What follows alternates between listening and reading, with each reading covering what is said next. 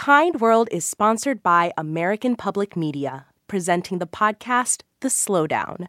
The Slowdown offers five minutes of calm every weekday. One of the most celebrated poets of our time, host Tracy K. Smith, provides insight and poetry that offers a few moments of reflection.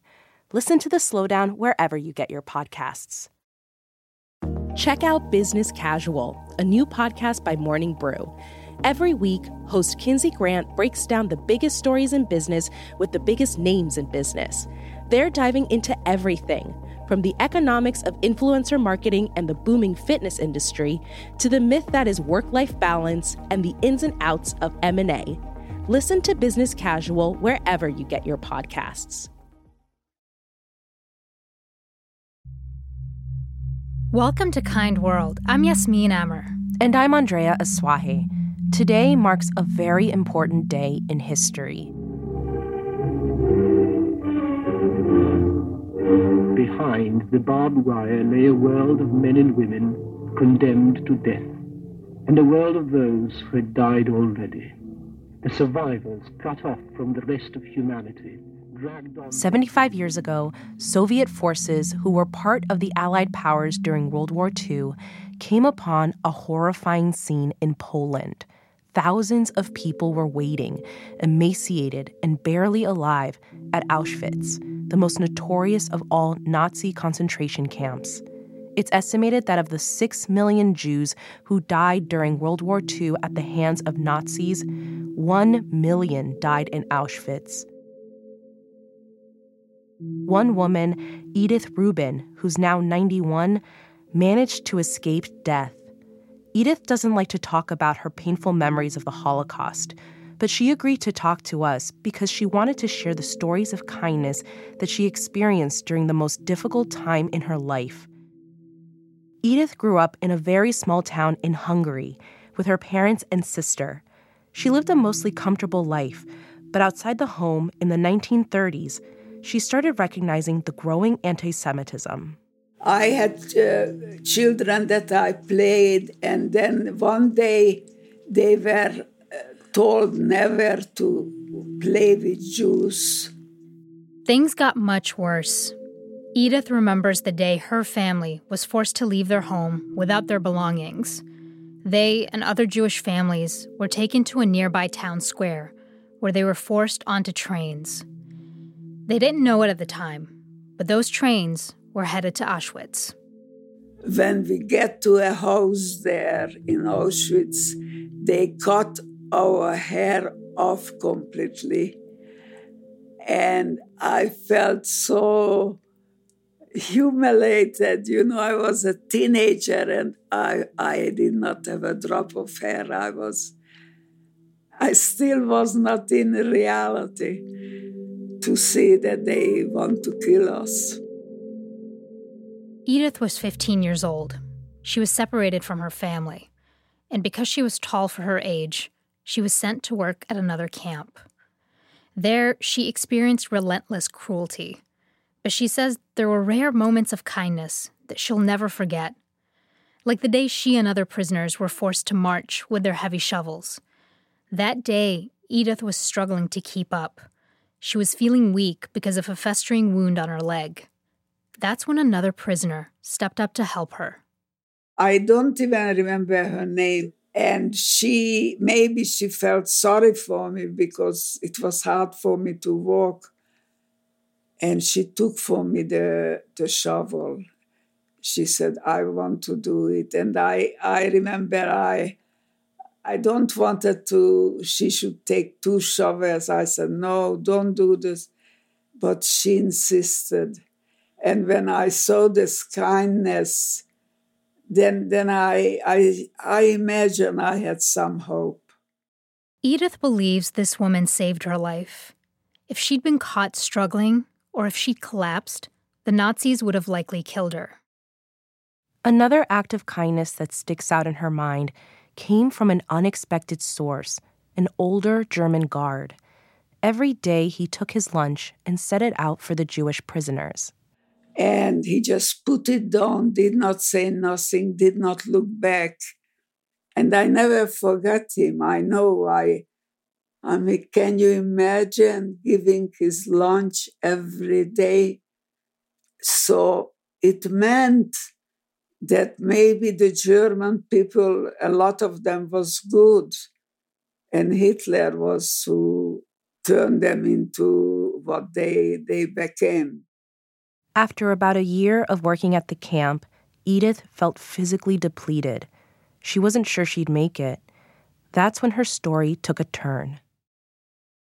In early 1945, a Swedish diplomat named Folke Bernadotte had negotiated the release of thousands of prisoners from Nazi concentration camps. Edith was one of them. I, I, I was non functions. People were screaming, We are free, we are free. But I had no idea what it means free. Like it's it's familiar, but I, I don't know what it is. She got on a train bound for Denmark. The next thing Edith remembers is the face of a young Danish rescuer. At the camps, Edith hadn't been able to change or shower. She was covered in sores and lice. Still, that rescuer held her in his arms and asked her what she needed. I, I could not believe that is possible. And, and my, my heart was full of love. And they said, you can ask anything you want, we will give you. Uh, they gave us everything. They were so good to us. They, they washed our, scrubbed us, not washed because we were so dirty. It's all beautiful and so kind. After another year of living in Sweden as a refugee, Edith made her way back to Hungary to look for her family. She was able to find her sister, but her parents didn't survive. Later in life, Edith eventually settled in the US and married. She had two daughters and now has three grandchildren. Edith looks back on her life and everything she's overcome. She's grateful for the people who gave her hope while she was at the camp, and to the rescuers who opened their hearts to refugees like her. She's still here, now sharing her story thanks to their extraordinary kindness.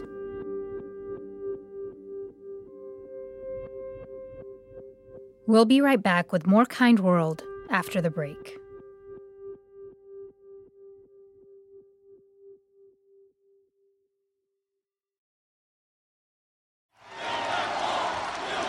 In San Diego and Tijuana, where I live, there's already a big wall. But it's not just a barrier. Here we have a church that meets at the actual border fence. On the Mexico side, we have people visiting their friends, their relatives from the US side. And this ability to experience the blend of two worlds, it inspires us being in a place where I can cross a line and be in a world that is profoundly different from the one that I woke up in makes the synapses in my brain go off on a level that I really enjoy and I want to take advantage of as much as possible. I'm Alan Lilienthal, host of Only Here, a sonic exploration of life at the US Mexico border. Get Only Here on Apple Podcasts or wherever you listen. Welcome back to Kind World. Before the break, we heard from 91 year old Edith Rubin who shared her story about surviving the Holocaust. It's more important than ever that we hear these stories. A recent poll found that two thirds of millennials couldn't correctly say what Auschwitz was, and 22% said they either didn't or weren't sure if they heard of the Holocaust. So, Andrea, I was very shocked when I read those numbers. Also, that same poll says that half of Americans think Hitler forced his way into power. He didn't, he was democratically elected and that's what gave him legitimacy to carry out the atrocities that he did. After our interview with Edith, we spoke to her daughter, Myra Goodman, and she says there are lessons she hopes we can all learn from her mother's story. I think for a lot of people, they feel like the Holocaust is ancient history. It is, it is so, it is so alive and it is, it's such a cautionary tale. And I think, you know, we're not seeing things of the magnitude of the Holocaust, but we're seeing a lot of the emotion and a lot of the forces now in the world. You know, all this reaction to immigrants and all this nationalism and all of this divisiveness. And I just think that it is so important for us to see where humans can go when when we let these type of um, forces kind of get out of control. And I think it's just important for all of us to, to be introspective and to look for the love in our hearts.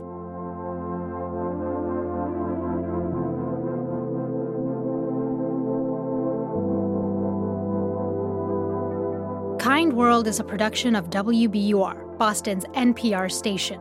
Paul Vaitkus and Matt Reed do our sound design. This episode was mixed by Matt Lisette. And in this episode, we had some extra recording help from Edith's granddaughter, Nina Grace Harmer. Iris Adler is our executive producer. I'm reporter and producer Yasmin Amer. And I'm reporter and producer Andrea Asuaje. We're coming back with an all new season in March. Until then, don't forget to subscribe to our weekly newsletter called The Care Package.